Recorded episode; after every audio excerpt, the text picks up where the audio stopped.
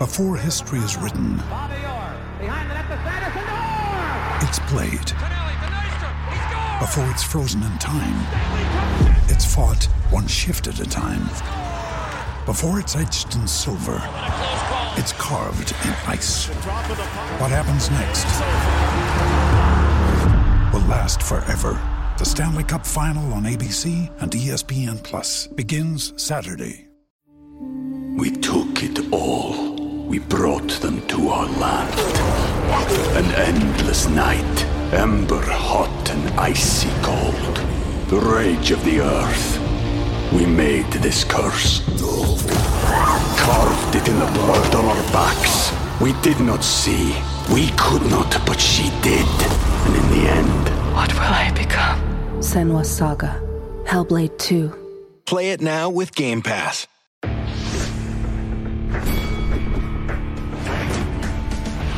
Reveille, reveille, donks. Look at us now, tip to tip. This is our life. This is our passion. That's the spirit we bring to this show. I'm Luke Thomas. I'm Brian Campbell. This is Morning Combat. oh, yeah, it's Friday, September 3rd, 2021, and you've stumbled upon the greatest combat sports show ever assembled. They call it morning combat in these parts, so shout out to CBS, Showtime, and Malka for putting this shit uh, live right in front of you at this moment. I'm Brian Campbell, the beige one, that BBC with the BDE, your co host for today. It is Friday, orange background, no J. And this is where BC runs this clown show, okay? But I'm going to run it strict today. We're coming and we're coming hard. And that man sitting next to me, he's a changed man. He's a reformed man. He's he's still a pretty angry man. One of the best in the world, if not the best at what he does. From DC with love, it's Luke Thomas. Hello. What's up, BC? Happy Friday to you. Doing okay? I'm here. I'm here. That's not a very affirmative answer. I feel like something's wrong. Is something wrong? Did you say it's not a very effeminate answer? Because I, I answer uh, I answer to many. Okay, I, I put it across the board. All right. Uh, okay. Uh, well, as long as you're all right, then that's good. Uh, Luke, it's Friday. We get the people ready for the weekend to come. We've got an intriguing UFC Fight Night middleweight main event. We've got some news to get into. I mean, look, there's some, there's some, there's a big glory card this weekend. There's shenanigans on the on the box side. Are you feeling what I'm feeling about the state of love and trust in combat sports at the moment? Yeah, the the card tomorrow for UFC is not great, but the main event is great. The the I don't know enough about kickboxing to give a full review of the glory card, but I do know that the top two fights on there with Pereira and Vakhitov, um, with the co-main event, Oh, and then yeah. Badr Hari returning the main event. I know that's very good, and uh, yeah, I mean Katie Taylor's back, so lots of good stuff. Yeah, just enough to fill your glory hole, as they say, Luke Thomas. But speaking of that hole, uh, it's unfulfilled if you're not getting up on what's going on over there at Showtime.com. You can get a 30 day free trial right now. It is the only place you can catch Bellator MMA in these 50 states. And why would you not want to get involved when we've got Yoel Romero's debut a little bit more than a week away? When we've got I don't know, Rumble Johnson fighting for the light heavyweight title on October 16th. A lot of great stuff. Showtime Championship Boxing will be back. Don't forget, we've got September 18th, that boxing, Bellator doubleheader. A lot of great stuff there. Check that out. If you don't like it, right? That's when you can pound the sand. After, but you first you got to try it out before Luke will let you spin that shit. All right, around. Uh, let's also tell you a little bit about the merch that we sell on here. Uh, Morning it's combat.store is the home right now for uh, this mug and a lot of other great stuff that I'd like to see you and your abuela outfitted in, if you will.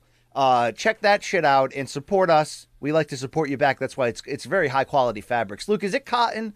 Is it what is that made out of? Carob? Well, I don't understand. I don't. I don't know how the sweatshops are. are It's are a doing it's it. a blend. It's like a cotton blend, but it's real soft. It's nice. It's nice. It's good. It's it's high quality stuff. I'll put it Okay, that way. okay. That that's a lot. You know, you know what else is high quality stuff, Luke? The stuff that less than Jake is putting together. I hear Luke. Okay, a little a little bird in my ear. One of our great producers tells me we could be I don't know 10, 12 days away from the release of Morning Combat documentary documentary number five. Luke detailing a very personal, heated, and even healing weekend in Cleveland.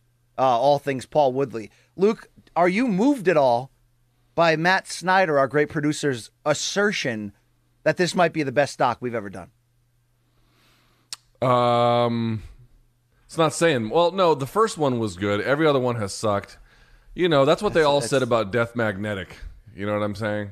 That that's so, So- wrong, Luke. So just so you know, Luke, the second one is actually the best stock we've ever done. The fourth might be the most entertaining and easy to like. You know, some some who have a taste for high art do do do prefer the third one, although it's you know it's very Sergeant Pepper. It's very sort of you know you got to be in the mood in the moment. Okay, thank you. Yeah, it's bad. It's Luke, one good. day you and I will have a documentary detailing our our bitter divorce and breakup. It's gonna be spectacular.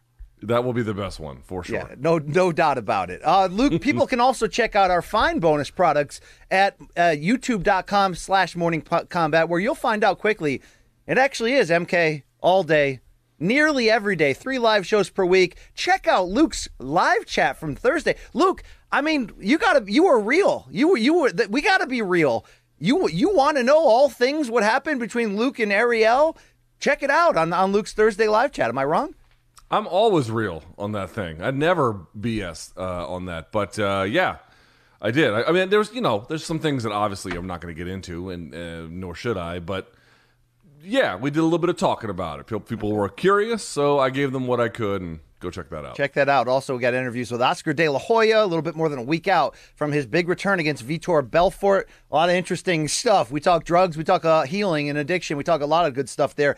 Also, check out Luke's favorite broadcaster, Laura Sanko. I had a very nice uh, chat with her. That was unexpected last minute, but very great to to look back on her, you know, little historic breakthrough moment there. Her journey from fighter to broadcaster. Luke, I love positive stuff. And that, you know, chatting with Laura Sanko, we talked about this story on Wednesday's show. It's just a good moment to savor for for, for a quick second, right? It's a, it's a good. It's it's nice to see good people get the good jobs in the business. You know what I mean? Like a lot of times, it's really not the case, um, but that's the case here. So it's good to see. Yep, yep. Like uh, like OJ calling football for NBC Sports, not not you know not one of those situations, right? Yeah, this is more Tony Romo for CBS. Uh, a, little okay. bit, a little bit, little bit more deserved. All right. Well, that's all the shit I'm here to sell you today before I sell you a, a fantastic preview and review of all the things going on in combat sports. Luke, do you have any, you know, weekend plans? It is Labor Day. Is there any traditions, maybe Colombian based labor traditions in the Thomas household that, that you guys will be partaking in this weekend? Well, what's amazing, I don't know if you know this, America doesn't have a whole lot of holidays. So if you actually go to South America, this is true everywhere, but obviously it's true in Colombia too. They have a holiday. I'm not. Exa- I'm not exaggerating. At a bare minimum, once a month, and usually every couple of weeks, and they get work off for it. It's unbel- It's amazing to see. Uh, us Americans, we work too much, so we don't know much about that. But I heard you mention this pre-show. It's nice and cool outside here in your nation's capital. I know it's Yes. nice and cool over there in um, uh, Connecticut, where you are. Thinking about maybe some evening fires around a fire pit. I'm going to build. I'm thinking about you know teaching my daughter about s'mores a little bit. think it could be fun. She doesn't want some less, Luke. She wants some more. Please give it to her. Um, I will say this, Luke. I've always said this. There's no problem in life that can't be solved over an open flame. I mean, there's just something about it, Luke. Okay. I uh, sometimes I, I shovel a path of snow in the winter just to get out to that fire pit and figure out what's going on in, in the deep dark depths of my life. You know what I mean? So I encourage I love everyone. fire pits, especially if you live in a city and you don't have much access to space to have a fire. I have Yeah. just enough of a backyard, just enough where I can afford one and put one there. In terms of space, I mean, and uh, we're gonna get that thing cooking over the weekend. I'm excited. Good shit. Uh, Colombians do celebrate often, Luke. In fact, uh, every Monday, Wednesday, and Friday at about 10:57 a.m. Eastern time, they usually celebrate right outside your door. So shout out to the, you know, it's a global phenomenon there. All right, uh, that's the, that's that's it. Okay, it's time to get into it. So BC hosting today. Buckle up. It's going to be a fun ride, and uh, we're going to kick things off looking ahead to Saturday night at the Apex in Las Vegas. A card and main event originally sched- scheduled for August 14th in London. It did not happen due to COVID uh, regulations and scare tactics, but we are back at it here, and it is a middleweight tilt that. I don't know. You have to ask yourself, does it have title implications? It certainly got something. Derek Brunson, 37 years old, a four fight resurgent win streak going against Darren Till, who, Luke, we know Darren Till has lost three of four. all against elites, though. But we also know he's got a way of carrying a, a very elite persona around him. UFC never afraid to put him in big moments. Considering his recent run, you could argue a big win is needed here. And I think you can also argue a, a big win could lift him to some very high levels. Uh, our odds makers over there at Caesar Sportsbook have it minus 175 for Darren Till, plus 150 for Derek Brunson. So that tells you how close it is. What are you looking for specifically as we head into this? I don't want to call it must see, but it's a pretty damn good main event. It's a great main event. I mean, the odds are very, very close. Our friends over at uh, Caesar Sportsbook They've got Till at about a minus 175, and they got Derek Brunson at about a plus 150, so pretty close. Look, you know, I just said that, right? You know, like like about 10 seconds ago, like I just said that. You said the odds out loud? yeah. Sorry. I was. Ha- I, I, I, hold on. I was listening, but I was readying my thoughts in my head to get them ready. But I apologize for that formally. But I was truly listening. I was just trying to get my mental notes here. What I really wanted to say though, BC, was I love this fight because what's kind of amazing is Till is actually in the superior position from a rankings perspective. I believe that's correct. Um, if you look at the middleweight rankings today, Brunson's yeah, no, five. Brunson is. Brunson's actually five. Till yeah. seven. But here's the point. Till's coming in at about one and three in his last four, but it's hard to know what to make of that. Remember, Darren Till's only 28 years old. He is not old by any stretch, and he hasn't had a lot of competition experience. In fact, that one and three, we're, we're going all the way back to when Woodley beat him for that first of the three losses. So that's a long time ago, and I feel like he's really made a lot of changes, not uh, least of which is weight class. On the other side, you have Derek Brunson, who had has a lot more uh, competitive experience, certainly in the UFC anyway, and has been on this great run over Theodorou, Heinisch, uh, Shahbazyan, and then most recently he beat um, uh, Kevin. Um, uh, what's Holland. his face? Holland. Kevin Holland. Luke. Kevin Holland. And so I went back and I watched some of these fights in preparation for today, BC. It's kind of amazing. This is what it comes down to. There's been a lot of hype around Darren Till, waiting for him to have a big breakout moment. He had a nice win over Kelvin Gastelum, a little bit ho hum, but it was a solid win. And he did lose to Robert Whitaker, but you know, that was close. He dropped Whitaker early. Both of them recognized that was a very, very difficult fight. Like he's shown real ability, but doesn't have that signature win on the resume, nor has he faced somebody who can be a dedicated wrestler against him. On the other side with Brunson, you've got all these wins, and they're all quality. And in fact, they come from a big change down at Sanford MMA, where they're getting him to be like, look, we're going to go back to the wrestling, but we're going to take our time to get there. We're going to set things up at range, and we're going to find our moments. And it has worked absolutely spectacularly. But you got to just be honest about it. Uh, Darren Till is a different level than the guys he's beaten, or at least we think Darren Till is a different level. And conversely, for Darren Till, Derek Brunson has his flaws, but we're going to see how real is this late career reformation that he's undergone with Sanford MMA. The one thing I would say, BC, to close is this is what everything hinges on to me. To me, if you if the fight takes place entirely on the feet, now I may not, but let's just pause it for a second that it does that seems like a hard fight for Derek Brunson to win. Even yes. Kevin Holland dropped him in the first round. Um, he got hit a couple times with some clean shots from Shahbazyan before he kind of fell apart. So there's still a little bit of times where he gets out in front of his skis. But the question is, in the smaller cage, how much does Darren Till's takedown defense hold up? It's held up very well. Um, he looks pretty good, Is a plus 80% uh, but he's never faced someone like Brunson. Now, one note, BC, I actually did talk to the guys at Fight Metric about, um, you know, do this does a smaller cage facilitate better takedowns or higher amount of takedowns? What they told me was from a very, very, very, very preliminary standpoint. They have not looked at the rounds. They've not sorted by weight class. There's a lot of different ways to look into this. Uh, and by the way, the smaller cage can force action in other ways that has nothing to do with takedowns, too. But as it relates to takedowns, do they come easier in the smaller cage versus the bigger one? There is not to date a statistical significance. In fact, it's barely separate at all. So, I do think it might be easier to make contact with Darren Till. I don't know if that will change his fortunes. And Darren Till, very good at popping back up. Uh, you had a guy like Robert Whitaker, two for 13 on takedowns yes. against him. And even the two he got, he was right back on his feet. So this is a great fight. I really like it. And there's a lot on the line here. I think, though, as you identified it very smartly, I think there is potential to make a lot of money off Darren Till here. And I know you like I've always been the biggest Darren Till critic. Like I didn't think he I'll still go to my grave saying Wonder Boy beat him in a close fight. You know, I didn't love his chance. I told you on the MMA beat, Woodley's gonna knock this guy out and, and you know, he stopped him. He submitted him. Um I've always been critical of Till, but when I really break down this matchup, Luke, I realize why the odds are close-ish.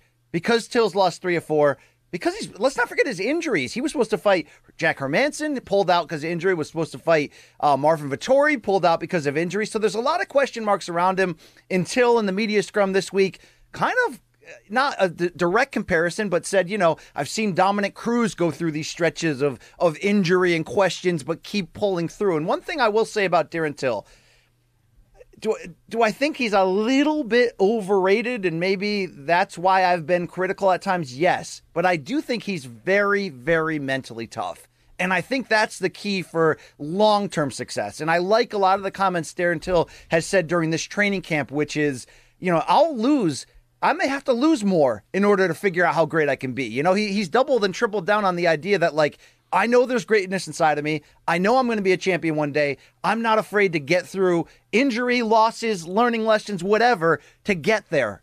You got to love that fighting spirit and that attitude.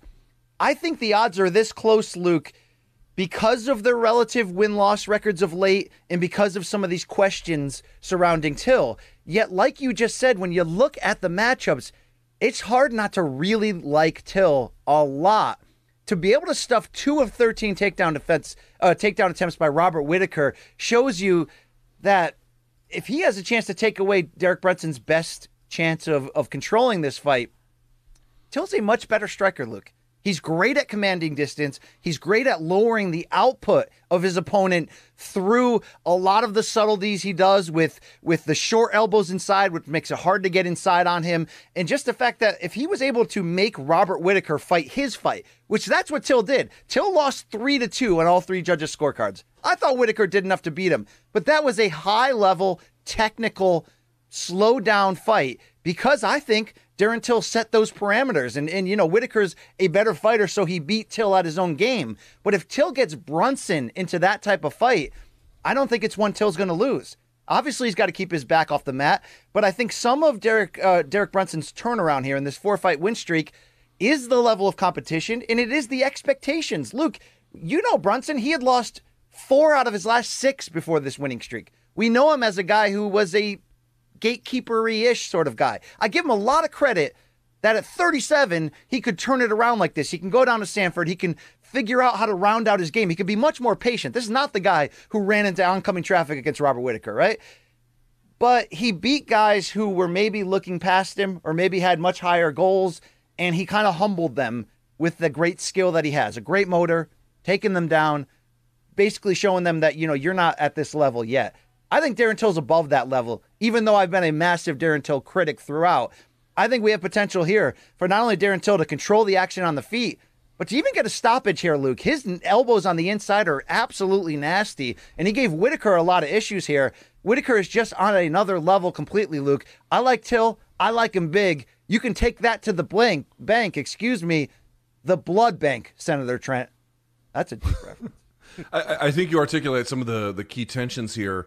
It's funny, dude. Darren Till has looked good in losing fights against very good opposition. And when I say lo- looking good, even when he got knocked out against Jorge Masvidal, dude, he dropped Jorge Masvidal early. You know, he dropped Robert Whitaker early, um, and then just couldn't really finish at the end there. By the way, if you look at the takedowns against Darren Till, um, I'm not going to say most of them, but you'll often see them cluster towards the end of fights in the third rounds, or as I mentioned against Robert Whitaker, of the two that Robert Whitaker got, they both came in the fifth round. So something to keep in mind as well. But in terms of Till, he's looked really, really good against. Um, in losing fights against very good opposition, but he doesn't have that key win. The Gastelum win was nice, but now we've seen kind of Gastelum, you know, he's got a bit of his own issues as well. And so we just need to see, like, dude, you got, we need something more than beating Cerrone in the way that he did at the time that he did. We need something else we can hang our hat on that tells us this guy deserves to be considered truly elite. In the case of Brunson, well, he's sitting at five, and that is commendable. And all of those wins that he has since the loss to Anderson Silva, which, by the way, I think served as a wake up call, The Theodorou and Heinisch wins, those are good wins, but against guys who I would not consider super, super elite. And then against Shahbazyan, I think he's got a bright future, but he was flawed, very green in certain respects. We can all agree. And then Kevin Holland, I mean, do I need to even go back over the wrestling of that one more time? That just was what it was. So to me, while you can clearly look at the tape on Brunson, and you can say, "Whoa, this guy is definitely doing things in a much better way, no doubt about it." You got to do it against somebody we all consider to be what we think is very dangerous, very big, even for middleweight. He was a giant welterweight. He's a huge middleweight still, even.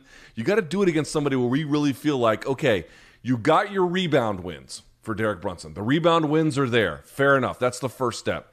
The next step is you got to get not just back on the horse, you got to show us you can beat other real contenders in that top 10, even including the top five space. I don't think the winner gets a title shot, but I think if Brunson gets it, he has one more fight before he might. He's in a good space, but he really needs to prove this reformation is not just good for beating people he probably could have beaten anyway. Yeah, Brunson said he believes the winner will get a title shot. It's really hard. It's really hard to see that. There's a bottleneck there. I think if anyone's going to get a title shot off the win, it would be Till with the bigger name, but he would even need some luck we're pushing off Adesanya Whitaker too. We've still got some very high ranked guys in that space between them. Luke, if Brunson is unsuccessful at taking Till down over a, a number of rounds, let's say three rounds, can he still win this fight on the feet, given the fact that Till has made some big mistakes in big moments? I don't think so. I don't think he can win a pure striking battle. I think he can use his striking um, at range to set things up. And by the way, he, he's got a big punch too. It's not like it's just for that. But over time, what you'll begin to see is the discipline that he employs when he is thinking critically about how to get his takedowns in there. He doesn't rush them. He doesn't barrel into them like he did before. He sets them up. He takes his time. I don't think he shot in the Shahbazyan fight for the first several minutes. You know, he took a long time striking at range, but you begin to see that Shahbazyan was, la- starting to land on him a little bit, and then he, that's when he began to turn the table. So I think it's useful. I think he can have great moments. I think he can even land a big shot or two. But the reality is, like, what's one of the big knocks on Darren Till? It's that for example, what's his best weapon? It's that it's that uh, lead left, right? Um, or I should say the the power left. And you'll notice he's not a stance switcher, BC.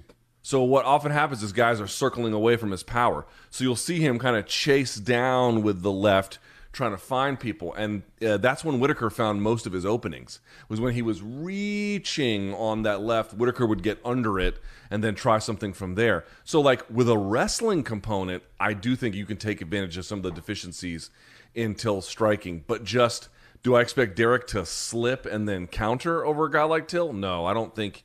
I don't think he's got that in him. And by the way, one thing to keep in note as well is Till's still one of those guys like Adesanya who will do that lean to get out of the way, the Fizaya of lean, that could get him in trouble if he has some of those habits too. To me, this really, really, really hinges on to what extent can Brunson get the takedown and keep it. And if he really can't, that's not very much a winnable fight, I don't think. Luke Anderson Silva said this week while doing interviews for uh, the upcoming Tito Ortiz boxing match next week that he doesn't he thinks Adesanya is unbeatable at 185. I don't agree with that, but I appreciate the respect and sentiment. So I have two key hard hitting questions on Darren Till. One, Luke, is Darren Till a threat for Israel Adesanya if he can get there?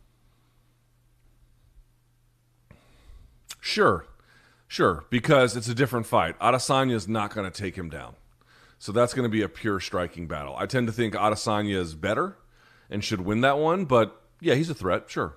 Number two, Luke, is a loss here disastrous for Darren, Darren Till? It could be. That's on the table because you would be let's see he's one in three now he would be one in four. And it wouldn't be against chumps but it would be multiple opportunities against fighters who present very different challenges by the way. Jorge masvidal is very different than derek brunson across two weight classes and you still couldn't beat those guys.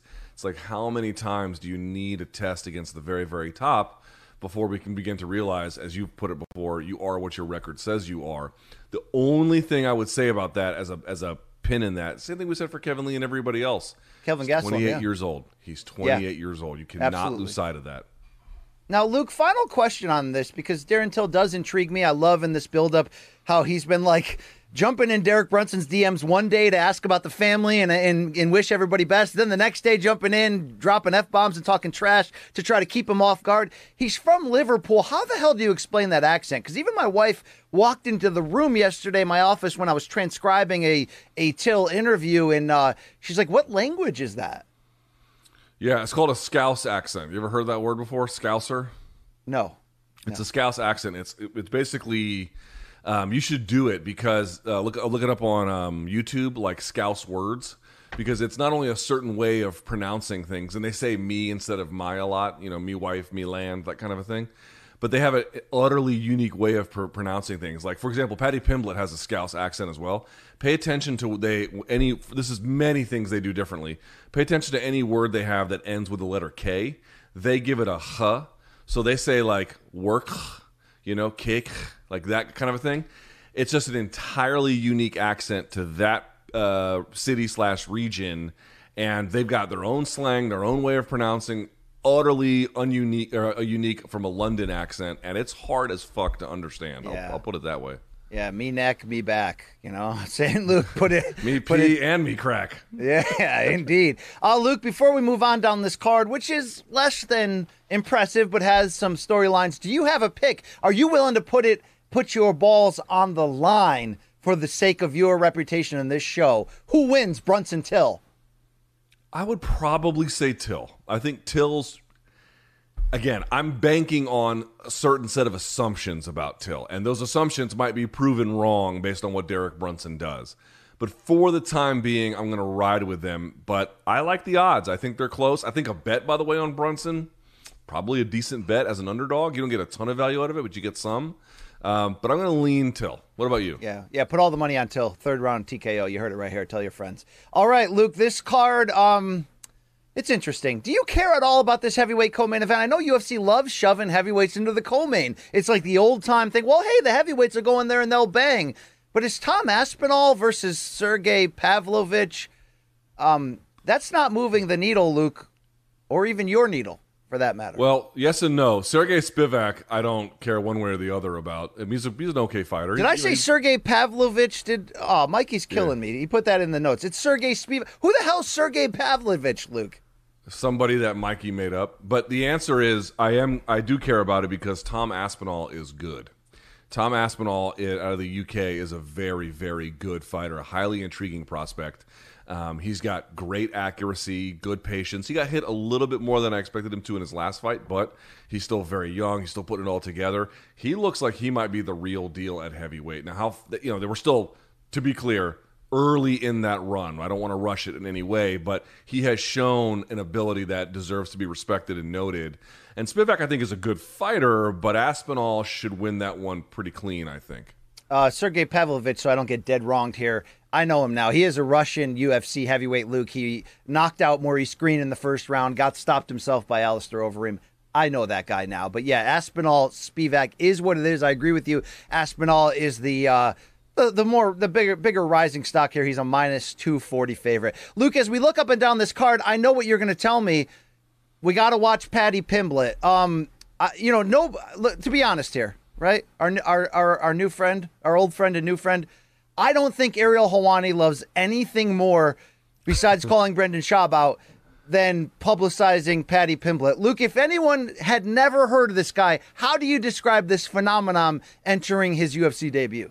Well, you could make an argument that he is overhyped in the sense, in the sense that um, when you look at him on tape, you realize as good as he is, he's still. By the way, he's only 26 years old. He's got a bit of a ways to go. There's a lot of growth that's going to be necessary for him to compete at the UFC, compete consistently and win at the UFC level. But here's what is interesting about him. He too, like Darren Till, has that Scouse accent out of Liverpool, and he has a ton, a ton of Cage Warriors experience. He has a record of 16 and 3, so he's got nearly 20 fights, a lot of them at the at, at the high international level.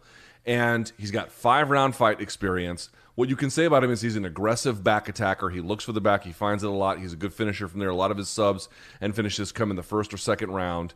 Um, I, I, talked about this on yesterday's live chat. You look at his last loss against Soren Bak, which was a five round fight, and I think Bellator has kind of fucked that up a little bit because Soren Bak beat Paddy Pimblett, then basically goes to Bellator, and no one really knew about it. Like they didn't do a good job of publicizing that at all.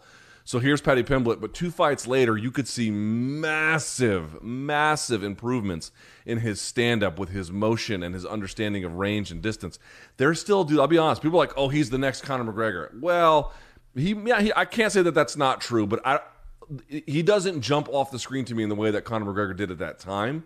So I think he's got some work to do. But to have 20 fights under your belt at the Cage Warriors level, to be still 26 years old, and to have the kind of experience that he does with the different opponents, and again, the five rounds, dude, he is situated, if he can stay on the development track, he is situated to do some potentially pretty impressive things. But what I would say is, I understand your caution. If you just watch the tape, you, you, know, it doesn't come off necessarily like, oh my God, this guy's the next big thing. But I think the guys in the UK, they've seen this kid around a long time. He's been fighting a long time on Cage Warriors levels, and he's really kind of ascended. I think he learned a lot of lessons from that Soren Bak fight, and he looked good in his last win. Very, very good. So I'm excited he's here, but I also feel like we got to have some managed expectations about what's readily available. He's got good stuff in the tank, he's got good foundations but there's still a building process that needs to happen. Yeah, Paddy the Baddy, very charismatic. I've seen Ariel interview him in the past. I'm looking forward to check this out, Luke. He is a lightweight. He'll be taking on Luigi Vendramini.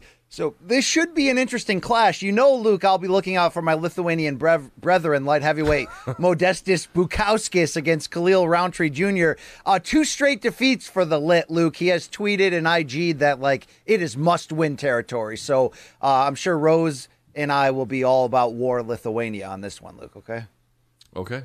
That's all you got on that. All I thought right. Rountree retired, but I guess not. Not yet, Luke. Maybe after this one. Uh, are you um, of any belief that it's a win or, or, go home here, or not go home, but it's win now for Molly the Meatball McCann as a minus one ten favorite against Ji Yeon Kim, Luke? Okay, you got big expectations for the Meatball here, or are you like, hey BC, move on, we got a deep show? Yeah, I mean, I, I certainly no disrespect to her, but um, Yes, we have a lot of show to do. All right, there you go. You want more UFC uh, Fight Night deep previews? Don't watch this show. All right, Luke. Um, we've got more to get into, and let's continue it. Our second topic is big UFC news. Okay, big, big UFC news. It involves the lightweight division. Sources tell MMA Fighting that although contracts are not yet signed, both Charles Oliveira and Dustin Poirier have verbally agreed to a December 11th title fight at 155 pounds. That would be the big final Vegas pay per view that UFC typically does, formerly in the past New Year's Eve weekend. Now they're doing a little bit earlier for ESPN schedule. Luke, we had done a lot of talk in the weeks of this build up that is Poirier going to chase money and go after a, a you know a Nate Diaz, or is he going to do what we wanted them to do, fight for that full title in the post Khabib era and find out who the best lightweight in the world is. How fired up are you that it appears we're heading in this direction? Yeah, this is long overdue. I mean, you could have made a case that Dustin should have been fighting for this a couple of fights ago. Uh, and then certainly after he beat McGregor in January, you were like, okay, it's got to be a title shot next. And then he fought McGregor again. So now it's just like comically overdue. But it's a great fight. Charles Oliveira, we all know the story about you know uh, what he had to prove to himself and everyone else in, in the, the setbacks and um, you know he's been here since basically he was 20 years old he finally has developed into what you see here today Poirier another guy who didn't have necessarily the the smoothest run every time but has really turned out to be somebody pretty special I love the style contrast uh, you know wish they were fighting a little bit earlier December 11th eh, so, you know it's still in 2021 I'll let it I'll let it go but it's the right fight to make. I, I, frankly think it's very, very competitive. You know, I think Dustin's got the power punching edge, but Oliveira obviously can pull a rabbit out of his hat with jiu-jitsu at any point if you make any kind of mistake. Dustin Poirier gets submitted a lot. Um, you know, Khabib did his thing, but that's, you know, obviously a, a relatively unique situation. So it's well matched. Uh, obviously, you mentioned Poirier's a black belt himself, so he should be able to handle himself reasonably well on the ground, even though we can all acknowledge Oliveira's very special in that regard. But Poirier, I mean, these two guys, dude, what can you say? Look at their resumes. Look how battle tested they are. Look at what they've had to overcome and what they've had to show and what they've had to deal with and the setbacks and the narratives and the media and everything else.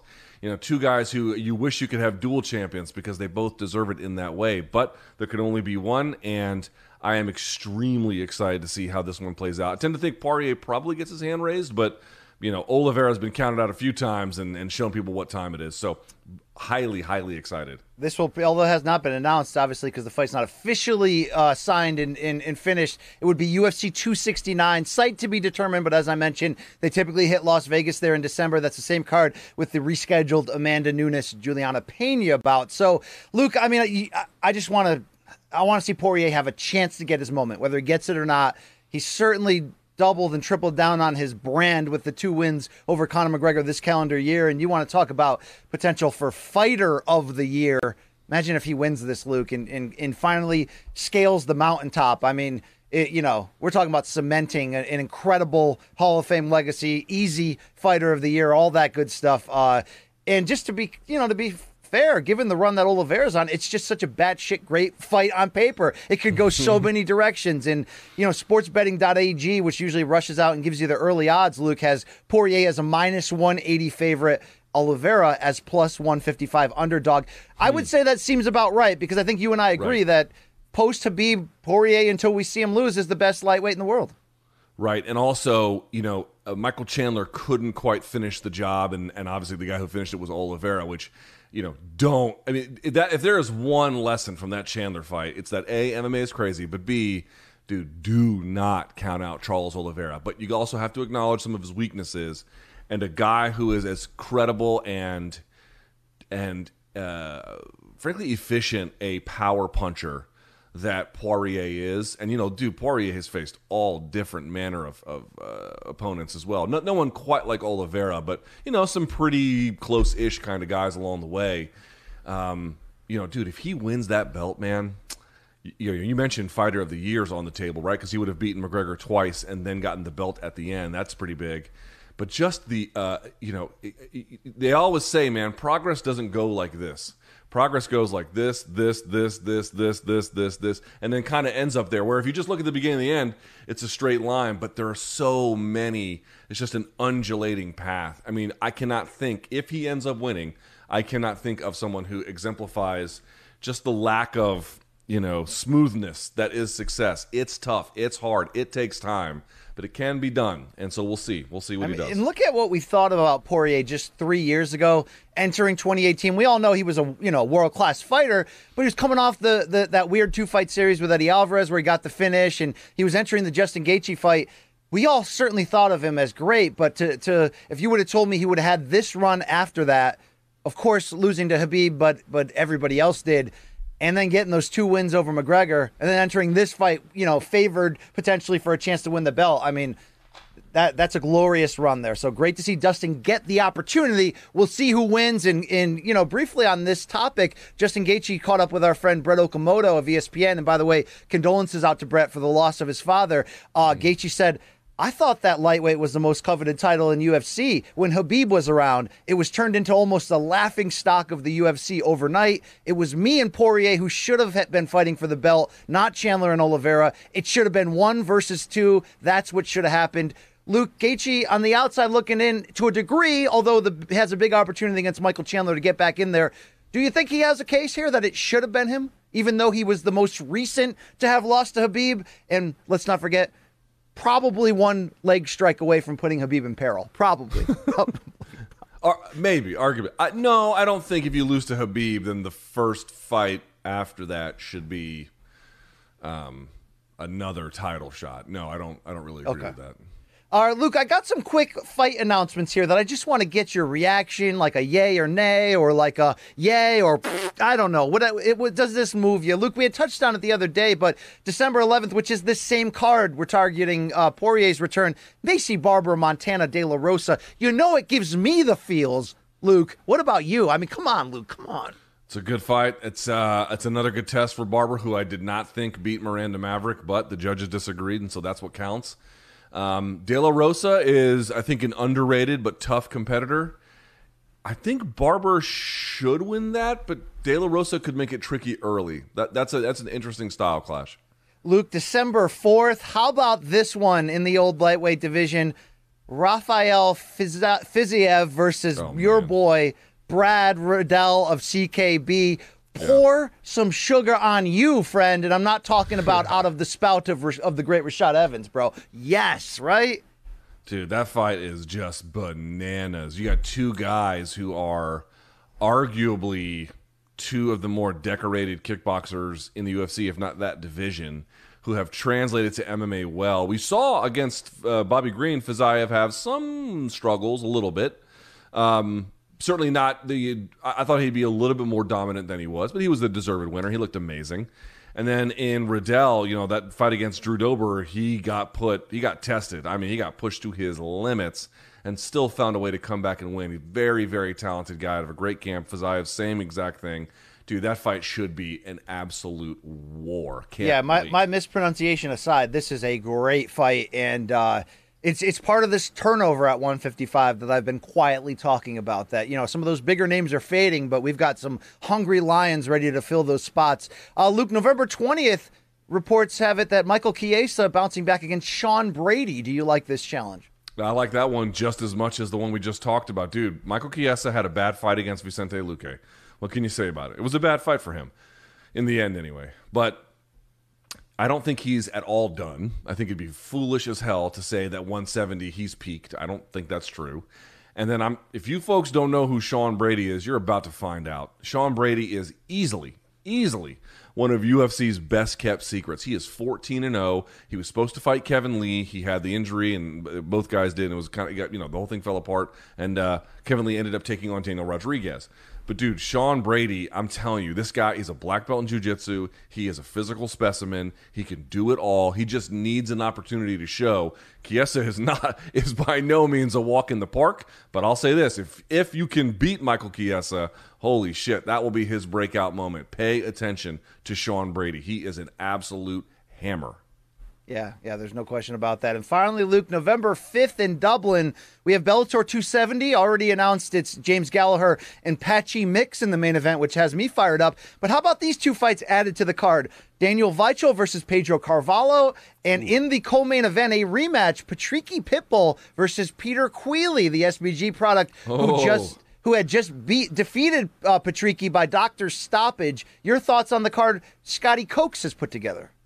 Yeah, excuse me. That's a good card. I like that matchmaking a lot more than Fedor versus Tim Johnson. I'll say this: that Gallagher Patchy Mix fight. That's a tough fight for Gallagher, dude. Patchy Mix is he is a berserker, and uh, we actually we saw him in Vegas at the uh, at the uh, High Rollers event that we attended, and um, he does it all. He has great grappling, uh, great team behind him. He's strong. He's athletic. He's gotten out in front of his skis a little bit as he's tried to ascend the ranks, but I've never seen him just get like, you know, what do you want to say? I mean, yes, he lost some fights where he was able to get to where guys were just better than him, but what I want to say is for a guy at his experience level to have the skills that he does, that's a tough fight for Gallagher. So they're putting that in. Um, That's a I very like tough it. fight. I like the matchmaking. I like That it crowd's. They're gonna be testing their contenders there, dude. Yeah, I mean that crowd's going to be nuts. So you know, there's a little of an, a bit of an advantage there for sure. But you, you know, Gallagher's got to prove it.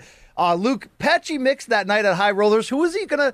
Who was he gonna grapple in the main event? We didn't end up staying for the main event, but do you remember who he was supposed to grapple? I forgot. I forgot. Yeah. All I remember, Luke, is as we're watching High Rollers, shout out to that place, a fantastic establishment. It was awesome. And our own Al, Al Wendling handling the post fight interviews, but they hand out the gimmick to you as you're watching. So, you know, you, you take part in it and, you know, you, you start laughing. Luke Patchy walked by, he was warming up for the main event, and I looked him in the eye and I was like, yo, take this motherfucker out, bro. And Luke, he looked at me like, like, excuse me?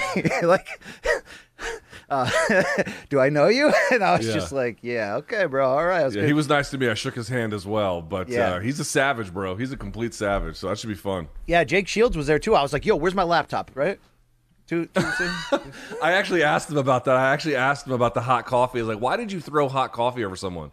And what he says was, A, it wasn't hot coffee, although he admits it, even if it was hot coffee, he was still going to throw it no matter what, but it wasn't. And I asked him, why didn't you throw it like a ball? Like he just kind of shot putted it. And he was like, "Dude, have you ever tried throwing a Starbucks cup, filled with like liquid?" And I said, "No." He's like, "You can't like you can't throw it like a you're not gonna you're not gonna spin it like a spiral. You just gotta heave that thing."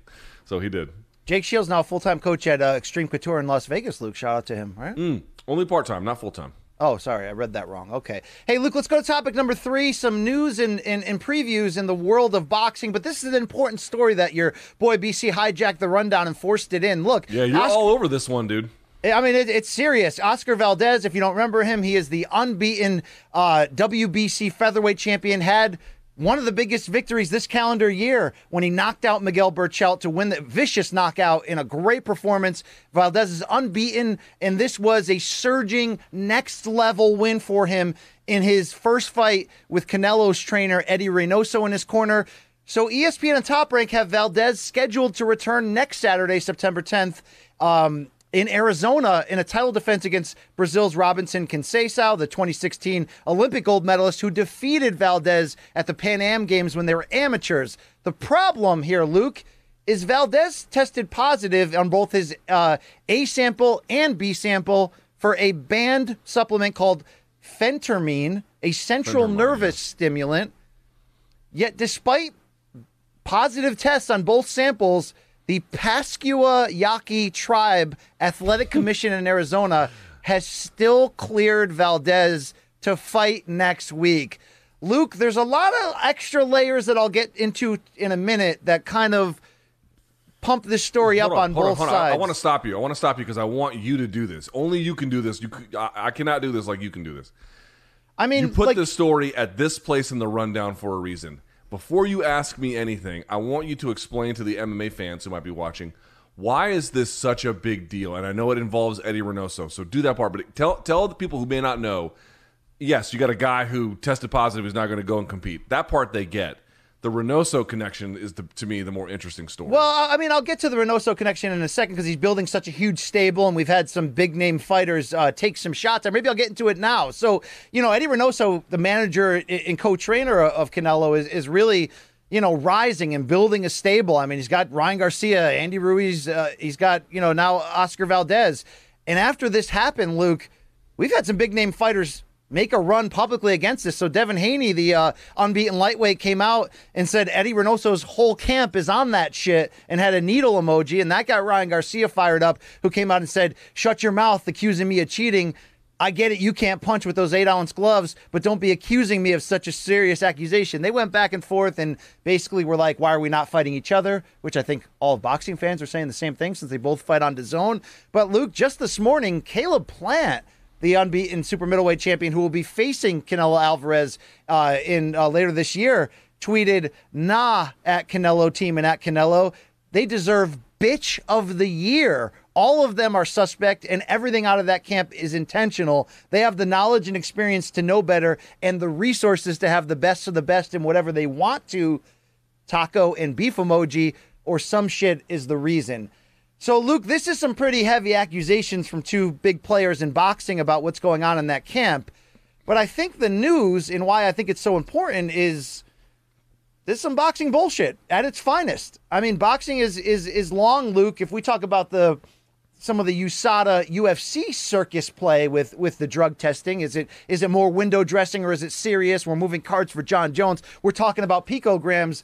I mean, don't forget about Thomas Hauser's detailed reporting against USADA in boxing that for all those years they were running big time fights, they outed one person, Erik Morales, for a failed test only because it leaked accidentally. And oh, by the way, despite Morales testing positive for his A and B sample, he was still allowed to fight against Danny Garcia in 2012 for for clenbuterol and tainted meat. I mean, it's it's Luke, it's bullshit there are layers to this story that that I want to get into that that that can argue either way. But on the surface, you have rules.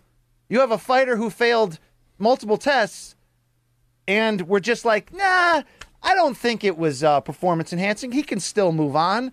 So here's the deal, Luke, and I, and I do want to get your take on this because you're a drug testing guru. Um, phentermine is legal under WADA rules. WADA are the rules that this this Native American tribe in Arizona oversee. The problem is both fighters signed up for drug testing through VADA. the d- drug testing um, body that is considered the most reputable in boxing. They cost less than the others. They test for more, and this supplement is illegal under VADA rules. Valdez signed up for VADA testing. You don't have to sign up for VADA testing in boxing. They do it when, you know, not only when, when people have sus- suspicions of their opponents, but also this is a WBC sanctioned fight, and the WBC is aligned with Vada- under their, you know, clean boxing uh, program that they're trying to put out there. So you got Valdez's manager Luke saying, "Oh, phentermine, it's absolutely nothing. It's not, you know, it's not a PED. He probably uh, caught it drinking herbal tea." Now there was low amounts in his system found when this test was done um, a couple weeks ago. Valdez tested negative for this yesterday, but this drug life is out of your this drug is out of your system in 48 hours, and you have Victor Conte, the you know the disgraced drug cheat turned um, supplement maker, who talked to ESPN's Mike Coppinger and basically said, you know, this is dog ate my homework stuff. That phentermine, I know what it does. It's very powerful. It's like a methamphetamine. You know it's a PED. You know why? Because it's a central nervous stimulant. It accelerates your heart rate. It gives you energy. It gives you endurance. It gives you stamina. It makes it easier to breathe. Your training time to exhaustion would be much longer without it. End quote. Luke, this seems like a bunch of boxing bullshit, no? I mean, you don't take that by accident. No, he did not get that from herbal tea. I mean, contamination is real. Even USADA has gone out of their way to say contamination is real, where they've had people who popped from drinking water or pharmaceuticals that were prescribed by a doctor. They were just contaminated with something else. Like they got prescribed X and there was a trace of like Y or Z on it. So contamination is real. It's actually quite real to the point where it's it's, it's a problem. But no, he did not get that from herbal tea. Um, my hunch is that he just took it. So Bob question? Arum's fired up, Luke. He talked to New York Fights and Michael Woods and said, "This is absolutely nothing. It's not a PED. It's not illegal. Um, there's a very light amount." He took herbal tea because he wanted to stop drinking coffee.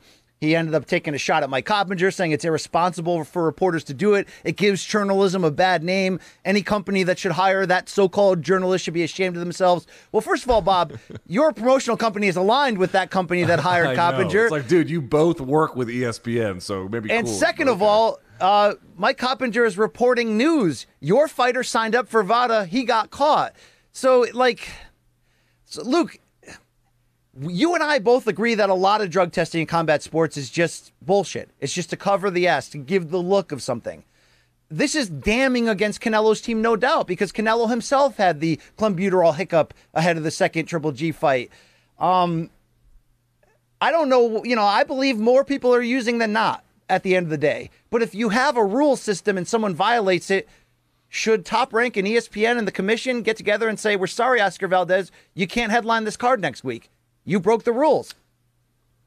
Yeah, I mean, usually there's a case where even if it's not illegal under a certain jurisdiction um, or some kind of system, but someone breaks a rule under a, a different system, there's usually like, you know, the the different bodies will work together and say, you know, we'll honor this, even though, uh, you know, we may not necessarily have the exact same rule on the books, or you know, they didn't violate something with us specifically, right? You'll see that a lot, but even between USADA and then various state commissions, that can happen uh, at times too you know, listen, here's what I think is probably going on to an extent. One is that, you know, he does have a bit of a loophole, in not a loophole, but he has a bit of an argument that, hey, under the WADA code, which then all of the various uh, state, excuse me, I should say, all the various um, national testing agencies from the United States on, they all are signatories to the WADA code. USADA obviously follows that they can say under that it's not a big deal. This is the preeminent anti-doping global system, quite literally. So if he's not run afoul of that, how serious could it possibly be? And also, dude, I think that the pandemic has just fucked a lot of things up where people aren't getting the gates they get. Fights are falling through. Like it's a constant problem. And if you can just look the other way, I'm not saying that they should, but if you are of the belief that you can just look the other way and uh, you know again under the global anti-doping system he's not really run afoul of that then who really gives a shit you could also argue on top that you know i mean you, you, if you're the opponent of oscar valdez at this point whether you care about what he took or what he didn't you have to know what you're in for at this point i mean not just what the tape shows what everything else the tape doesn't show. Um, I mean, this is sort of what I mean about everything. I, I, you know, I don't know what the right answer is with all of this stuff. I probably feel like if you ran afoul of what you signed up for, that should have some kind of um, larger force. It's the it's the one weakness, well, not the one, but it's one of the weaknesses of VADA, which is that it is kind of voluntary. A lot of states and jurisdictions don't ever really sign up for it. Well, So the, but the WBC mandates it, Luke. And Valdez is the WBC champion. So this is one of those rare times where boxing's trying to do the right thing, right? So Are they? I mean, a lot of this is just for window dressing. I don't think that True. they. At the end of the day, dude, I really don't think that the power. I mean, the, some of the athletes might care, but I don't think the power brokers care about anti-doping, not in any kind of real and serious way. I mean, this is the thing I've always tried to say. There is, dude, drugs are here. They're not going away. So the question is, what are you going to do about them? What what place do they hold within sports? And you know, that's a broader conversation. But this is this just shows you how difficult it is to manage all of these things. There is no one serious, con- coherent combat sports anti-doping program. Even if there is, there's tons of problems with it. In this particular case, you have competing ones that, that test for different things that have different forms of jurisdiction. Um, and you also have on top of that, you cannot lose sight of this fact, dude. COVID has fucked everything up, whether it should or it shouldn't have, whatever your belief. It's canceled a lot of events. It's removed a lot of dollars from people's pockets, fighters included. And my guess is that they just want shit to go forward and um, don't care. And you can like that or you can hate that, but that seems to be what's happening.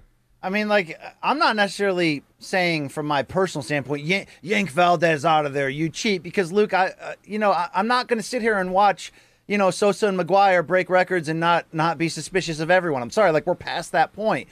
But again, if you have a rule system and someone violates the rules, you can't be talking about herbal tea. You can't be talking about picograms. Look, Jon Jones shouldn't have fought Gustafsson in in L.A. I said it then, I'll say it now. Like, if you have a system of rules, whether the, it's window dressing bullshit or not, and that system of rules is violated and you're only doing it to protect yourself or look good, then you got to follow the rules. I mean, come on. Like, you know, like, it's just, at this point, if you're going to let him fight, then just come out and say testing is bullshit and no one cares. Because you know who doesn't care, Luke? The hmm. sanctioning bodies, for the large part, don't care. The networks, for the large part, don't care. care. The promoters, no, they don't care. So, Dude, let me ask you. Let me ask you a question. So, so just think about this. This is the argument I always make about anti-doping. People are like, "Oh, it would ruin the sport if if doping was allowed." That's a separate argument about what it might mean for competition. But just ask yourself this: Have any of the sponsors of the upcoming event that Valdez is supposed to be in have any of them pulled out? Have any of the broadcasters who are involved said, "You know what? We just can't do this." Has any other person who stands to make a profit from this, including his opponent, by the way, have any of them come out and said this is so beyond the pale we can't allow this dude everyone can get on twitter and they can say that they care so much about drugs and sport. But when the rubber meets the road the fans don't stop buying tickets the advertisers don't stop advertising the broadcasters keep broadcasting. It's a lie. It's just an obvious lie that people care about it. They fucking don't. And i don't know why it's a scandal for us to say that out loud I never thought I'd get to this point. I remember you had opinions early. Nigel Collins, the, the Hall of Fame boxing writer, who uh, I used to edit his work on ESPN. He's one of the best uh, writers in the game for, for many a, a decade. Uh, he had that early take, you know, five, six, seven years ago. Let's just let's just out legalize everything. What what are we doing here? I'm finally there because I've seen enough to know that I've seen too much. So, uh, I mean, it's it, Luke. That's why when UFC signed up with USADA, all of us from boxing are like, really? That's the body you signed up with, USADA, who doesn't who doesn't bust anyone at all. Yeah. Like that's that's who you signed up with. So, you know, come on, across the board there. Uh, But I, I agree with you. The one thing I think it just goes back to is if you're gonna have a system of rules, it, they they the if, for example, if you have a speed limit in your own hometown that says 55, it only counts as 55 if the cops enforce it. Yes. If no one ever enforces it, it can be on the books that it's 55. But in practical terms, it, the, the what makes a rule a rule is that people enforce it. Dude, these are not rules because nobody with their power ever seems to enforce it. They're just guidelines, kinda. It's like the masks in the hotel. You know, you can wear it if you're un, uh, if you're uh, if you're unvaccinated, you have to wear the mask. They're not checking to see. They don't give a fuck. So people just do what they do. Yeah, yeah. You're right, Luke. You're right about that. Uh, I love Oscar Valdez. This does call into question his recent rise, but you know, I mean, we'll see what happens. He's going to fight next week. We're going to watch it most likely. Uh, DAZN's back this weekend with a boxing card. Luke, it's a little under the radar, but it's good shit. Mauricio Lara, who had one of the biggest upsets in boxing in recent memory in February when he went in there against featherweight world champion Josh Warrington who, by the way, had been on an upset path himself, uh, beating Carl Frampton to win the title. And he stopped Warrington in the ninth round. And this was a guy who was a massive underdog, a young fighter from Mexico. And now they're going to run it back, Luke. And Katie Taylor also in this card in the co-main event. She'll defend all four of her lightweight world titles against Jennifer Hahn. Um, interesting little bit of business here, Luke. I don't know if you remember that Warrington Lara fight, but it was an absolute war, and it was one of those under the radar good stories in boxing when you got somebody going in there who's a heavy favorite against the you know mandatory and they come through and get the big one. Let's see if Lara can do it twice in a row. Mm. And also, um, I went back and I watched some of the uh, the highlights for this in preparation for today's show. I was thinking like, why would this be different the second time? And it might be. I mean, I don't I don't know what will happen, but it does seem to me. Correct me if I'm wrong, BC. Warrington, I won't say can only win but Warrington's best chance of winning, he's got to fight a lot more conservatively. He's got to be a little bit more careful.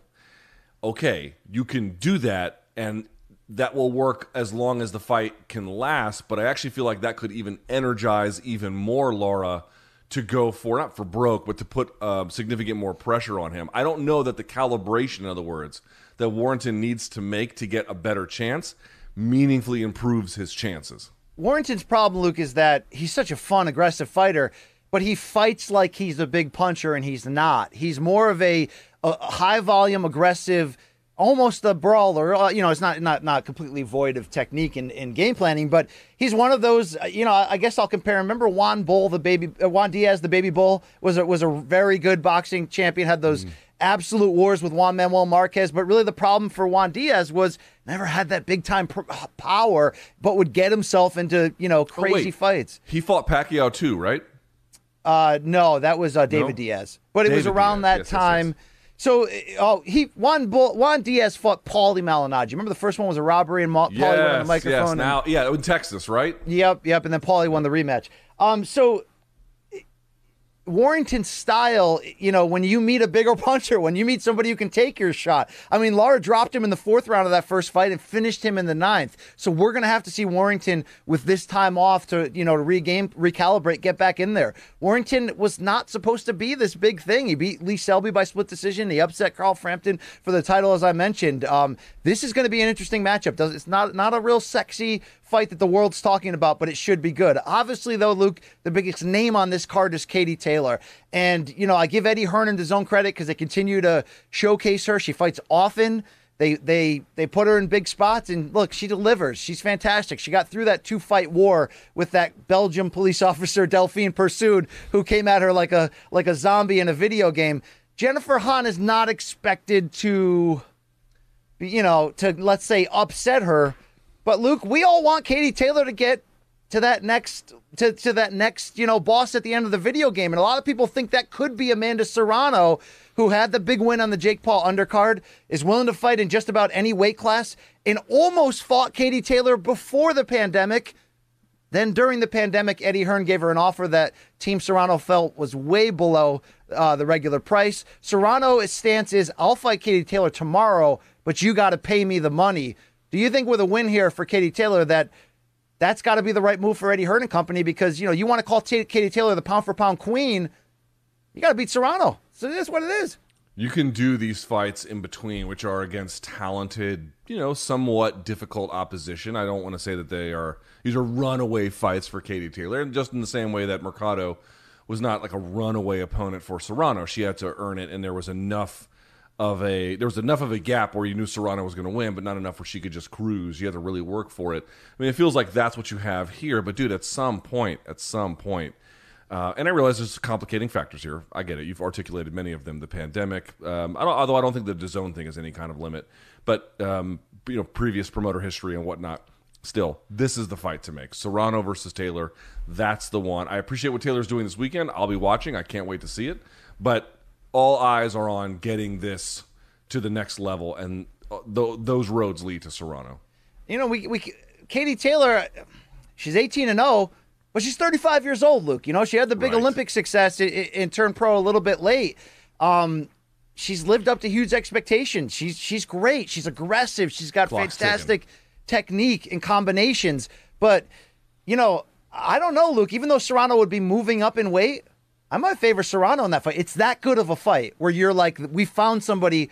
You know, Delfine Persoon gave it to Katie Taylor. I thought that first fight was a draw. I mean, she was she was close, right? Taylor showed the championship uh, resolve and got over the top. This Serrano fight, from a technical hardcore fan standout, is is everything it could be. So hope we get there. Jennifer Han's going to be a you know probably a suitable test. Comes from a boxing and kickboxing family. Her brother A.B. Han, you may remember, had some moments in in boxing. So we'll see what happens there. Luke, moving on. How about this for this weekend? Glory seventy eight has a big kickboxing show in uh, in Europe, but the headliner, two division champion. I'm sorry, the co-headliner, two division champion Alex Pededa there's some interesting news here. We know he's headed after a couple cups of coffee in MMA to what looks like a full time move to MMA, but now the reports are, Luke, that he has agreed to terms to a deal with the UFC and is expected to sign the contract after Saturday's fight. Now it's a rematch against Artem Vakhitov. And the reason, yeah. yeah, the reason why this fight is very important, it's for the light heavyweight title, is Pineda won the, their first fight by split decision to become the two division champion. He was the interim champion. He was upgraded to the full champion. You know, you get a lot of people, Luke, who thought he faded late in that first fight and um, not got a gift, but you know, there's there's enough reason to want to see this a second time. We can get to this card in a second, but you got to be jumping out of your shorts that this guy seems to be this close to being on the UFC roster, considering he stopped one Israel Adesanya in Glory Kickboxing. Yeah. So the kickboxing experts, of which neither neither of us qualify for that, but w- what they tell me is that uh, I mean you can watch the fights and get some sense of them, but what they tell me is that Pereira is a devastating puncher. But there's a couple things that should not give you reason why he won't do well in UFC, but that it might not be exactly what Adesanya did, which is to say, one, he's starting later in terms of his. He's already done some MMA, but in terms of like really making the conversion to MMA, he's starting later than Adesanya did. Adesanya was winning that bout where he got knocked out before he got knocked out, and like this the style that Pereira has and some of his weaknesses, they're a little bit more pronounced. Um, so obviously, as a striking threat, he is going to fuck everybody up. I mean that that seems quite obvious, but. Um, there could be some reasons to think that if he's not match made appropriately and doesn't level up in the way that he needs to, uh, you know, just to expect because he knocked out Adesanya, oh, he'll have a similar level of success in UFC. He certainly might. I just wouldn't say it's a obvious expectation. I would actually say that may not be the likeliest of outcomes. But, but and by the way, this dude Vakhitov. I, I, I worked briefly for Glory. These guys have been fighting in Glory for a long time, dude. Vakhitov is a fucking animal. Uh, he is a tremendous fighter. He Pereira uh, might lose this fight to Well, Vakhitov before he even makes his way to MMA. You know, I, I've read some, I've done some background on this ahead of the show, and you know, those who watched that the full fight in January when they fought and and Pedeta won a five round split decision. We talk about Pedeta's ridiculous power all the time. We show his knockouts, and have you seen this shit? Vakhitov was walking through his punches and Yeah, was dude. the fresher fighter late. So this guy has like superhuman chin coming into this.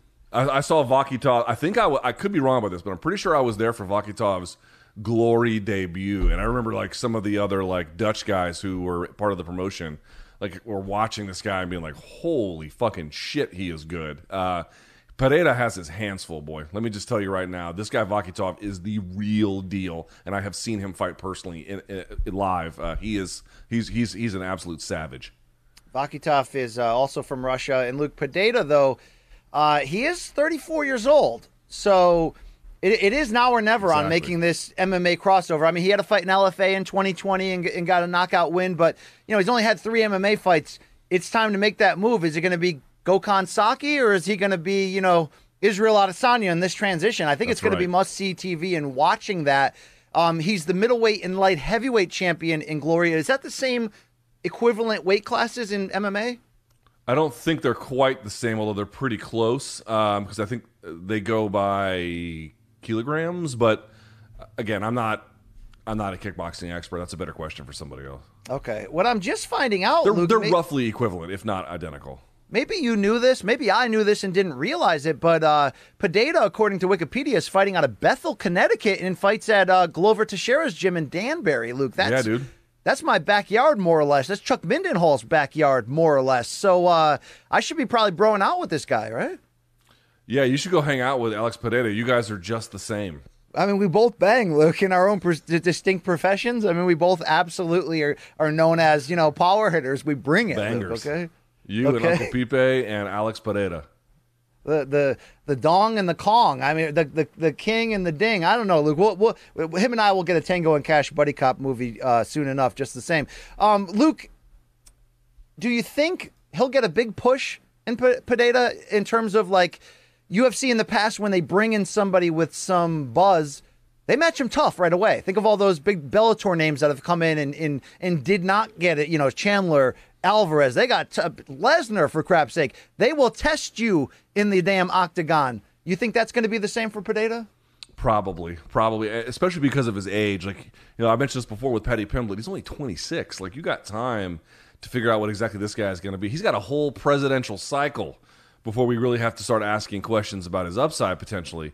With Pereira, man, it's a little bit like. And, he, and here's the thing: Michael Chandler was 34 when he made the transition.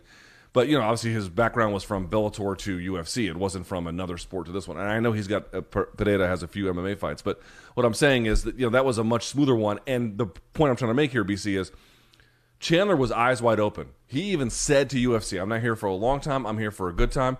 I want to prove that I'm the best in the world, or I want to prove that I'm not. But I'm out there to just get it done. Like he had exactly the right attitude. And I think UFC understood that and they said, you know what? With that kind of attitude, we can promote this guy in any way that, you know, makes sense for us um, because he's on board with that same kind of vision. But at a 34, man, you need to, be, like, you can't slow walk this guy. Um, you could take your time a little bit at first, but you know, by what you're going to wait till he's 37 before you start asking questions. Like, it's hard to to gain the skills that he needs to succeed at a high level um, when this is really the first major conversion to MMA. So we'll see. I'm excited, but again, this is not Adesanya 2.0, This card takes place in Rotterdam in the Netherlands. Our, our which I've boy been to. Nice place. friend of the show, Todd Grisham, on the call. Luke, I don't know if these guys on the card are juicing up, but I'm pretty sure Grisham is. You see the shirtless pics on Facebook holding his kids. He's got the tats and the cut. That dude's like 44. No chance that's natural. Okay, no chance. Yeah, listen. Todd's Todd's amazing. We love Todd on the show. Frankly, we're jealous of Todd on the show. We could be honest. But Todd, you got to hook your boys up here with some with some of that good good you're Yeah, putting in your please. body. You know what I'm saying? C- Can I get some of that Winstrol that you're taking? Can you inject it right in my prick, Todd? Please. Okay, okay, Luke. Sorry. Actually, Luke, you know I'm not trying not to talk like that anymore. Okay. Yeah, I want this show, Luke, for as long as this show, like, like Michael Chandler, we are here for a good a good ass time. All right. Uh, we got to clean this shit up a bit. Uh, Luke. Glory 78, of course, headlining by the return of the legend, Badr Hari. You and I are not kickboxing experts, although I am excited to watch this card and, and get a little closer, uh, just as I'm excited to see Alistair Overeem come back and, and make big fights here. Um, I'm not even going to try to pronounce the guy he's fighting against, Luke, because it's very Polish. Um, he's been off for a while, this, this Moroccan Dutch stud. You love yourself some Badr Hari, don't you, Luke? Everyone loves Badr Hari, even though they recognize he's a bit of a mess at times. Um, he is, you know, I think at times he's been the crown prince of kickboxing. At times he's been the clown prince of boxing, or kickboxing, I should say. But he is must see for heavyweight kickboxing. He is, um, uh, when he's on, he's a force. The the the fight that they had promoted between he and Verhoeven and put it put it in the Netherlands. It was as I mean, it, Glory did a phenomenal job with that. And Badr Hari is just you know he's just an easy guy to promote. I don't know if the Conor McGregor thing makes sense. I don't think it quite works that way, but he is a big name. He has big power. He has exciting fights. He has an exciting style, but he's had some troubles inside and outside the ring. Uh, I don't know much about his opponent, quite frankly. I'll be candid about that. But you, know, you just see Badr Hari. He's that Badr Hari is that guy. Badr Hari is that guy Yeah. for you and me. We see his name on the lineup, and we're like, ah, instantly, okay, I know who this guy is. And his fights with Overeem and everything else, they've just been phenomenal. And so, Oh, they were um, huge. that's where we come down. They crossed over into MMA, those fights with Overeem. They were a big deal. Uh, he's 36 years old, nicknamed the Golden Boy, of course. And Luke, he's winless in his last four, including three stoppage losses and a no contest. And he's been out for a year. So uh, we'll see if he can come back and get another big win. Of course, that's in the heavyweight division. Um, interesting. All right, Luke, I want to close our main segment here with some quick hitters and sort of get your reaction Uh, Luke, all things Triller. I don't mean to laugh, Luke, but it's been a wild ride for Triller. You can I- only laugh talking about Triller. I am looking forward to the Oscar card, not this weekend, but the week after, for for many different reasons. But Evander Holyfield, who was supposed to be boxing uh, Kevin McBride and then hopefully eventually Mike Tyson, is now filed a demand for arbitration, claiming Triller owes him millions of dollars for that proposed fight that doesn't have a date and it. I don't even know if it's going to be rescheduled, Luke. Triller made a lot of promises to Holyfield. He's been in training. I'm sure those promises included a, a third fight with Mike Tyson. Unfortunately, Tyson is suing Triller right now. Uh, Luke, how much longer can this last? Seriously, when you're when the big when you lose Jake Paul, your biggest face, your other faces are suing you or you're suing them. Actually, I'm sorry, Triller's suing Tyson. Now Holyfield's filing something against against Triller, and then meanwhile they paid six million dollars to put um, Teofimo Lopez on a Tuesday night. Luke. We took it all. We brought them to our land. An endless night, ember hot and icy cold. The rage of the earth. We made this curse. Carved it in the blood on our backs. We did not see. We could not, but she did. And in the end, What will I become? Senua's Saga. Hellblade 2. Play it now with Game Pass. Dude, how much of a financial bath? Assuming that they pay him all the money, which you know, I'm not saying that they won't, but I'll. I'm curious to see, it, you know, make sure that check clears, right? Let's assume that they pay him whatever they the the purse bid was, dude. How much of a financial bath are they going to take on that one? It's going to be unreal. You have you didn't even bring up Roy Jones Jr. telling Sports Illustrated's Chris Mannix that he was planning on suing them. I don't know what the situation is with that because he didn't get paid what he was promised. I don't know why folks think every t- I, I, I- dude I lived through Affliction putting on the Megadeth show. I saw I know how this movie ends. Now obviously Affliction is a bit of a different model than what you have with Triller because as we've been over it, it's an app that's supposed to be a TikTok competitor and there is something kind of to that, although not a whole lot. Um, but you got all this venture capital money. They're just pissing away. And everyone thinks if you hire Trick Daddy and, or was it, no, excuse me, not Trick Daddy, it was Too Short and, and Ice Cube and everybody else and Bieber and the Black Keys, wow, this is so different. This is so great. No, you rubes. This is expensive. This is why fight promoters who've been around a long time, like Bob Arum, you can have your criticisms of Bob Arum, but he's not still in business by fucking accident. Yeah. Because for the most part, he knows what he's doing. You ever been to a Bob Arum show that just had fucking Drake come out and do his new album? Like never, because it's a waste of money. The margins don't work that way in this business. This is why, for example, my sister was explaining this to me. Like I told you, remember the, the beginning of the pandemic, my family sold their restaurant. They sold it in March. What they explained to me was if you go and see these like celebrity chefs like Bobby Flay and whoever else, they own like a thousand restaurants, and you must be like, wow, man, they must make a lot of money, and they do. But what she explained to me was like restaurants don't really make much money; they make very, very little. So the way to make money in restauranting is to have five or six, and then all together, that's when you get your big, big ass checks. You know, dude, there's just not a lot of money for those kinds of expenses in fight promotion, and everyone seems to think that they reinvented the fucking wheel. No, they reinvented debt. That's what they reinvented. Here's a oh, new way to incur debt for no fucking good reason. So, congratulations if you bought into that shit. You're a dumbass. There it is. There it is. Uh, by the way, Jay Z and Roc Nation tried to get into boxing and put fabulous concerts on before the main events. Again, nobody cared. Let me guess, did they fail?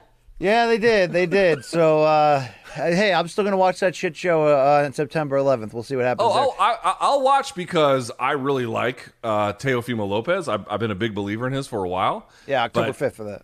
But uh, you know, can you imagine being on the hook for that shit? Like, ugh. Uh, Sean O'Malley this week, Luke, admitted that he turned down an offer to fight Frankie Edgar and said he doesn't want big fights until he gets big money. Do you think O'Malley is is making a smart move by by not fighting? You know, a fight that could give him a lot of uh, critical respect and, and, and more big name exposure by following this trajectory. Yeah, I think in theory it sounds nice and it's not wrong, right? Where if you were, you know, why am I taking more risk for the exact same amount of money? That makes no sense. I understand that, but like what these UFC fighters really just have to understand at some point is they don't they don't hold the leverage. Like, dude, do you hear fans, for example, this is a very different situation, but like where is the fan demand for Jon Jones right now? Like, are fans being like, man, we just can't watch heavyweights anymore if Jon Jones isn't there? Yeah, you see some people being, and us on the show, we want to see Jon return and fight whoever they, you know, they can come to an agreement with. But like, dude, they don't need him for money. They made more money in the last quarter than they have in any single quarter in the company's fucking history. Like, what are people talking about? So, for me, it's like I understand the rational perspective he's taking but by what leverage do you have to do this where it can reasonably affect your pocketbook other than between contracts, which is what it's always been, and even then it's pretty modest. Like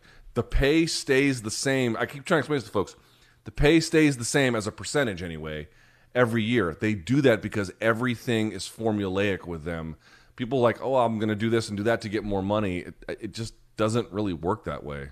Well, speaking of lack of fighter leverage, Al Iaquinta continued a trend of late by telling Ariel Helwani that yes, he's excited for his scheduled fight with Bobby Green, but that he never signed the contract before UFC announced it. In fact, he had some questions about his contract and concerns. So, according to Iaquinta, he reached out to Sean Shelby and, and Hunter Campbell for two and a half weeks, Luke, but never heard back. And then suddenly saw the news that the fight was announced.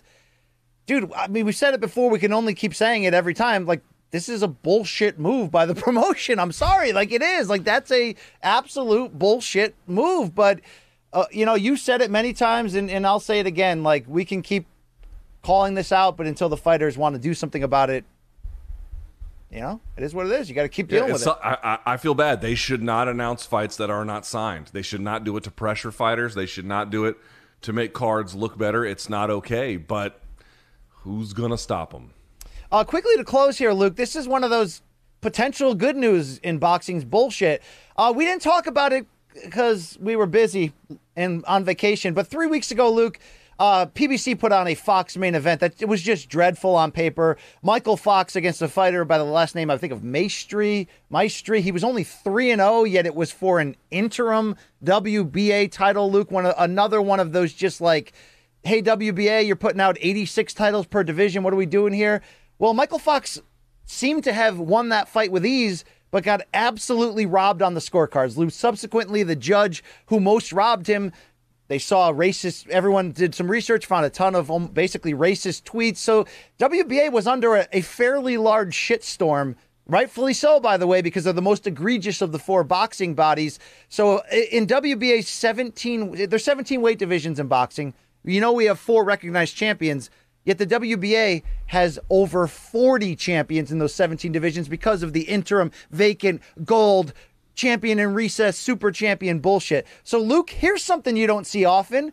The Association of Boxing Commissions sent a letter, Mike Mazzulli, the head of it, who, who I think you know well uh, uh as well, sent a letter out threatening to stop re- that all 50 states would stop recognizing all WBA sanctioned bouts across every state if they didn't clean up their act. So the WBA mm. responded by saying it would eliminate all interim champions.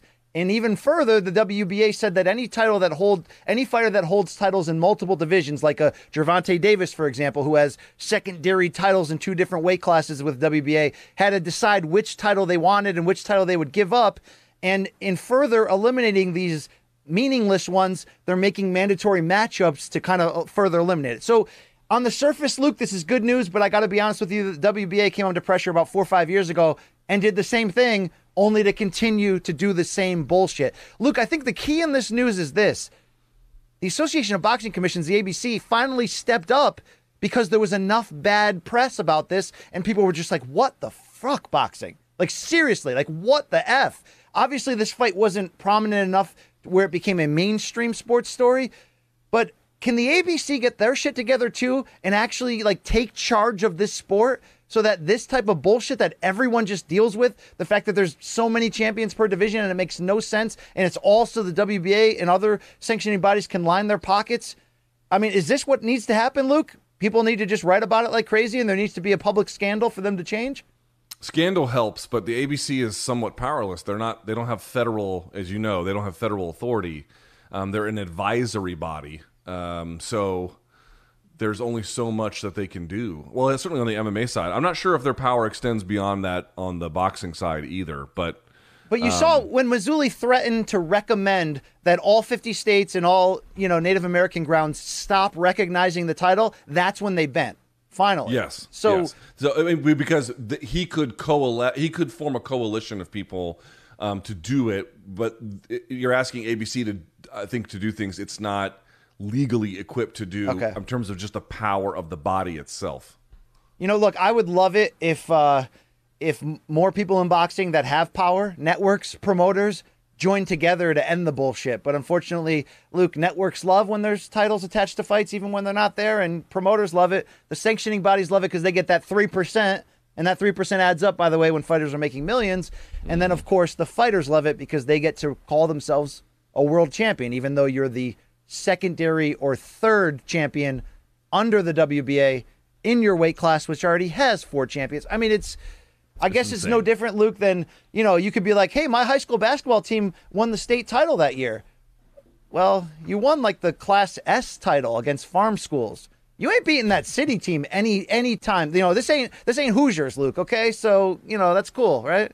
That's cool. That's cool. Yeah.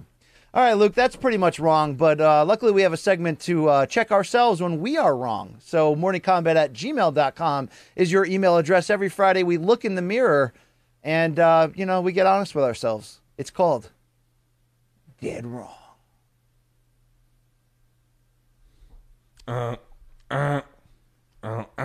All right, Adam is here. He says, Hello, BC. You stated on Wednesday's show at the 25 minute mark that Kelvin Gastelum has lost five fights in a row. That's dead wrong. He lost five of his last six. Keep up the good work. I like, I, like you, have a bad liver and skin tax.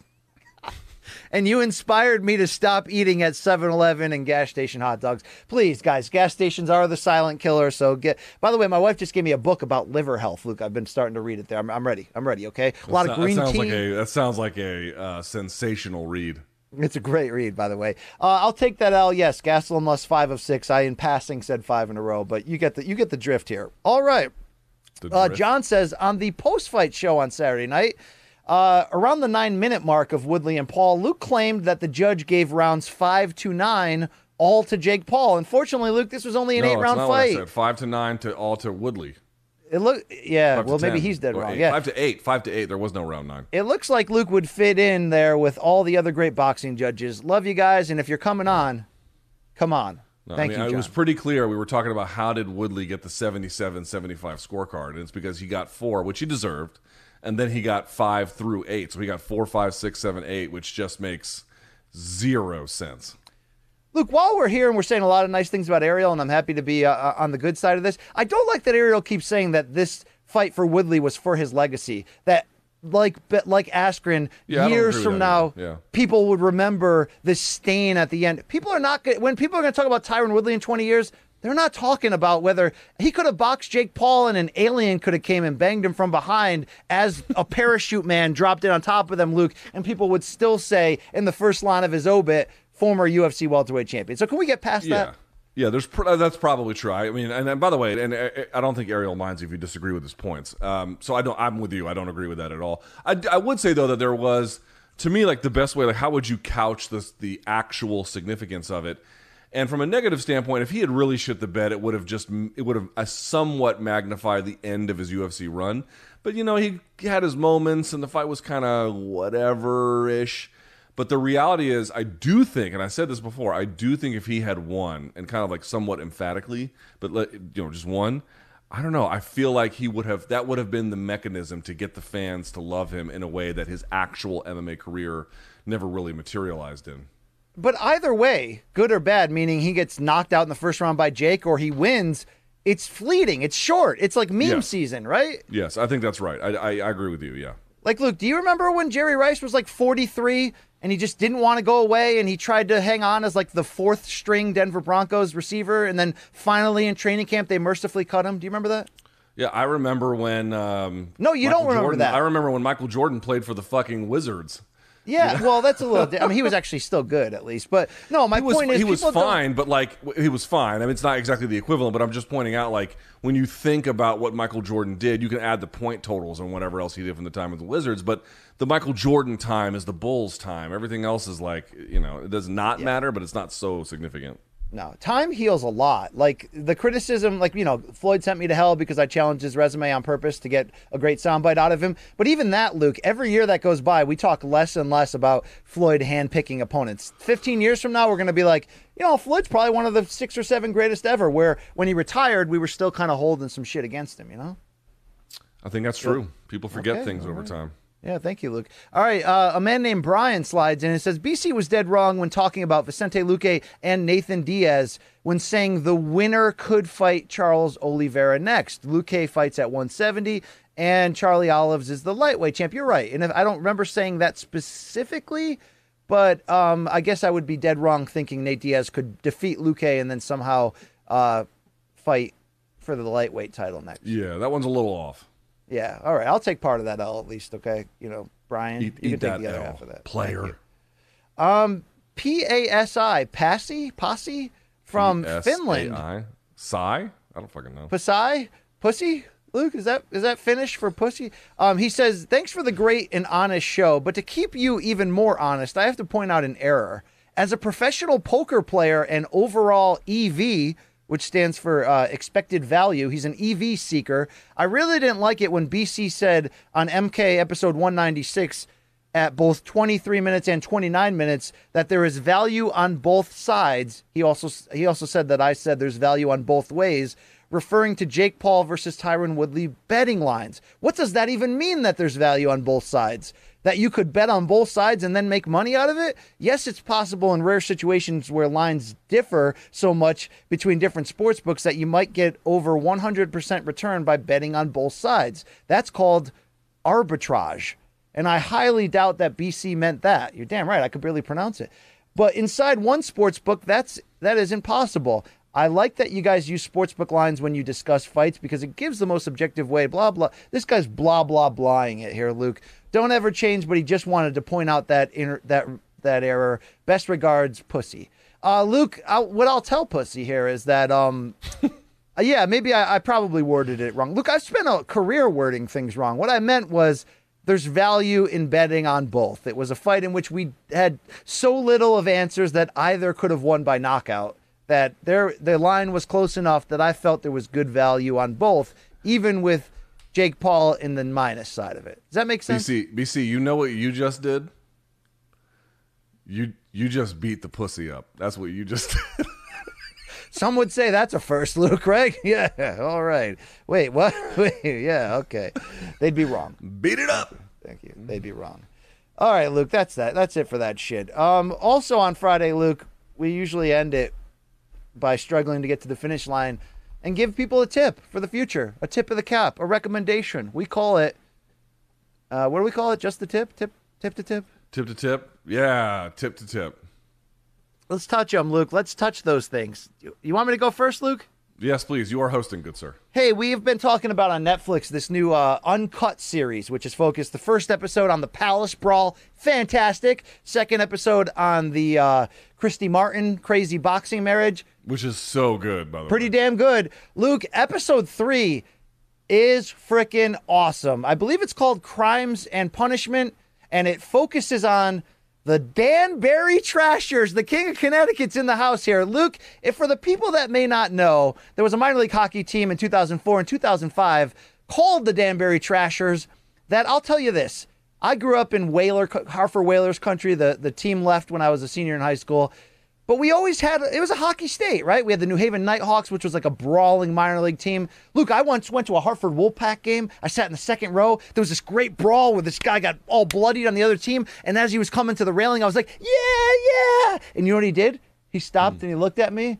He was like, "Nice fucking teeth," and then he kept going into the uh, into the uh, thing, and then my friends heckled me. Luke, that was not a good moment. Yeah, you got Well, jokes on him because pussy that time. I got because I got adult braces in my mid thirties. So jokes on him, Luke. I've cleaned that part up. Okay. Oh, Um, but I'll say, magnet. but they they had this team called the Danbury Trashers, and I remember the buzz going around. I I lived in my hometown of Naugatuck, about you know twenty five minutes away from there. The buzz of like you need to get down to see this team because they have full squad brawls and people bleeding on the ice like every single game. Turns out, Luke, I didn't even know the half of it. This is an incredible story. Uh, Jimmy Galante, the garbage magnate and organized crime mafia leader was the owner of the team. He appointed his 17 year old son, AJ Galante, to run the team. AJ has subsequently, by the way, become a manager and promoter in boxing, so his name's popped up now and then. But I just encourage everybody to go see it. They spent a lot of money illegally, by the way, to build this team up with big time names and to, and to, to basically give a middle finger to everyone. Um, have you seen this, Luke? Because the stories of brawling and corruption is and loyalty and mafia life it's incredible it is it is incredible so i, I encourage like everyone minor, to check I feel out. like minor league hockey is the closest thing to boxing and MMA, which is to say, not not that like yeah they're fighting and stuff. I don't mean that, but just the cast of characters, the shady managers, the fucking seedy Yes. venues, the gross just atmospherics of everything.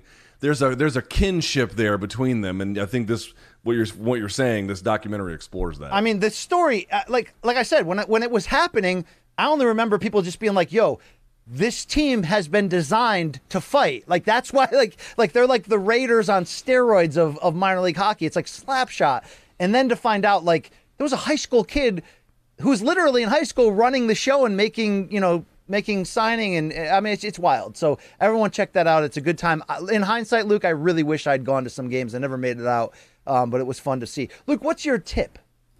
Uh, I'll stick with Netflix. I've, I've kind of talked about this with you and I, I- on Twitter a little bit. It's actually not that good of a show, but I found it kind of funny. So uh, BC always brings up the fact that I graduated from Marietta High School, but I only went there for two years. It was just my uh, junior and senior years. Now I've met lifelong friends there, which actually why is why it has a much more formative experience in my life and everything. But for the first two years of my high school career, so ninth and tenth grade, freshman and sophomore, and my brother graduated from this school. I went to a school called Valdosta High School in Valdosta, Georgia. It's in Lowndes County. It's literally the county that is on the southern border between Florida and Georgia.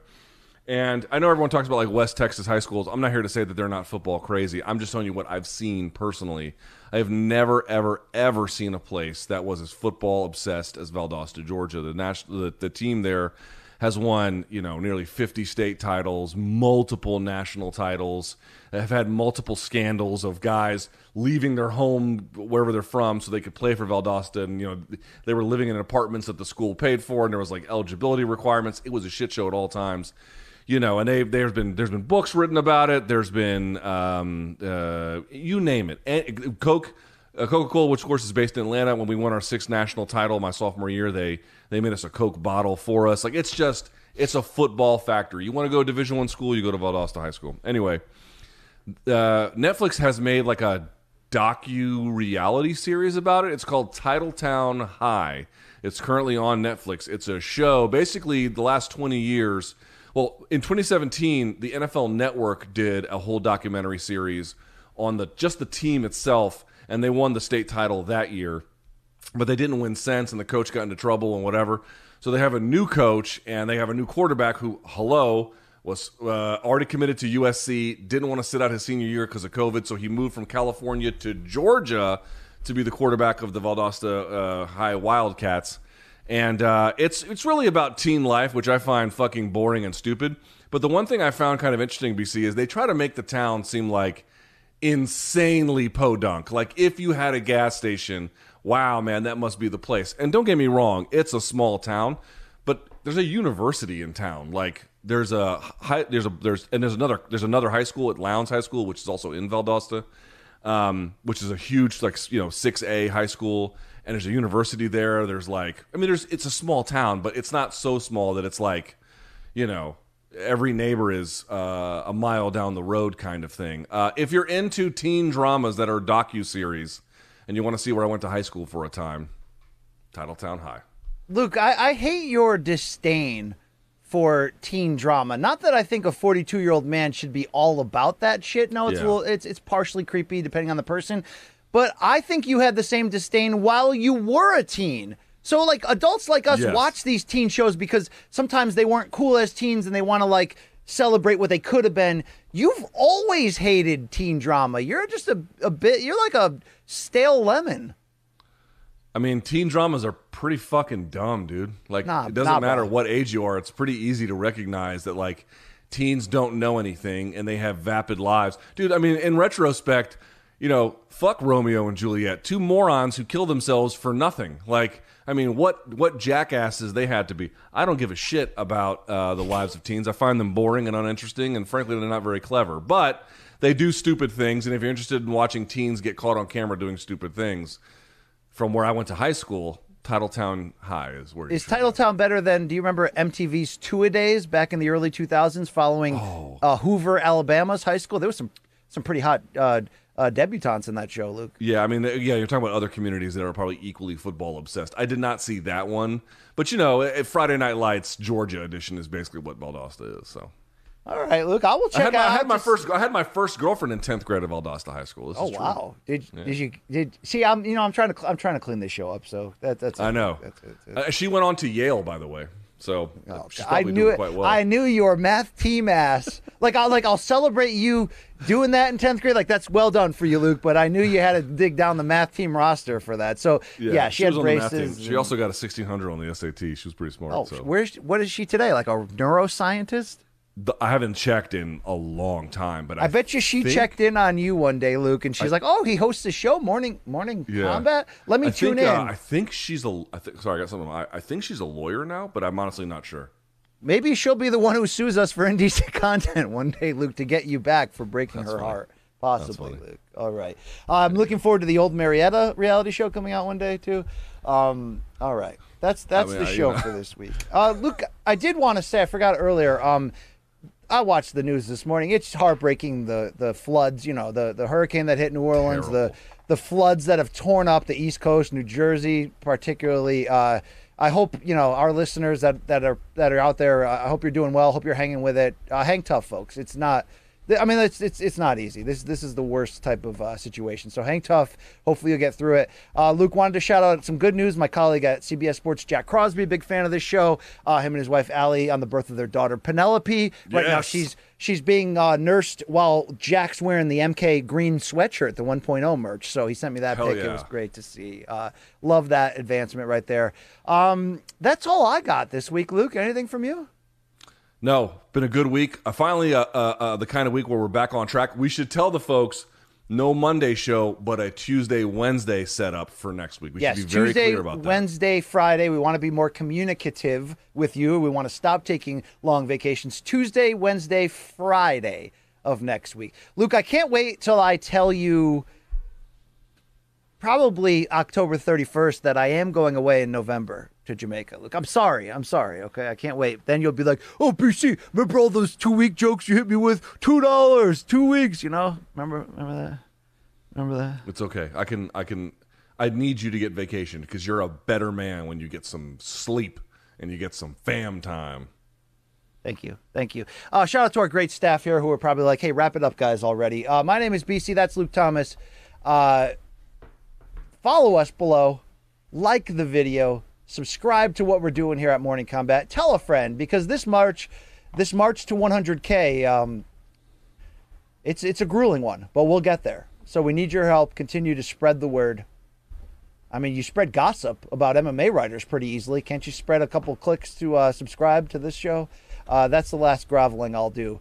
Uh, vote for us if you like this podcast at worldmmaawards.com slash nominees. Your boys at MK are up for best MMA programming. It's a it's a pretty tough field right there, but I think we can do this. Okay, we're gonna need you to get there. Uh, also, that's it. I don't, I'm not selling anything else. Let's go, dude, because I got shit to do. You- Quite you lit- literally. literally, quite literally. uh, for Luke Thomas, my name is Brian Campbell. Uh, be safe. Take take care of your take care of this, okay, folks. Be well, and uh, we love you. MK care. If don't no one else care, okay. We out.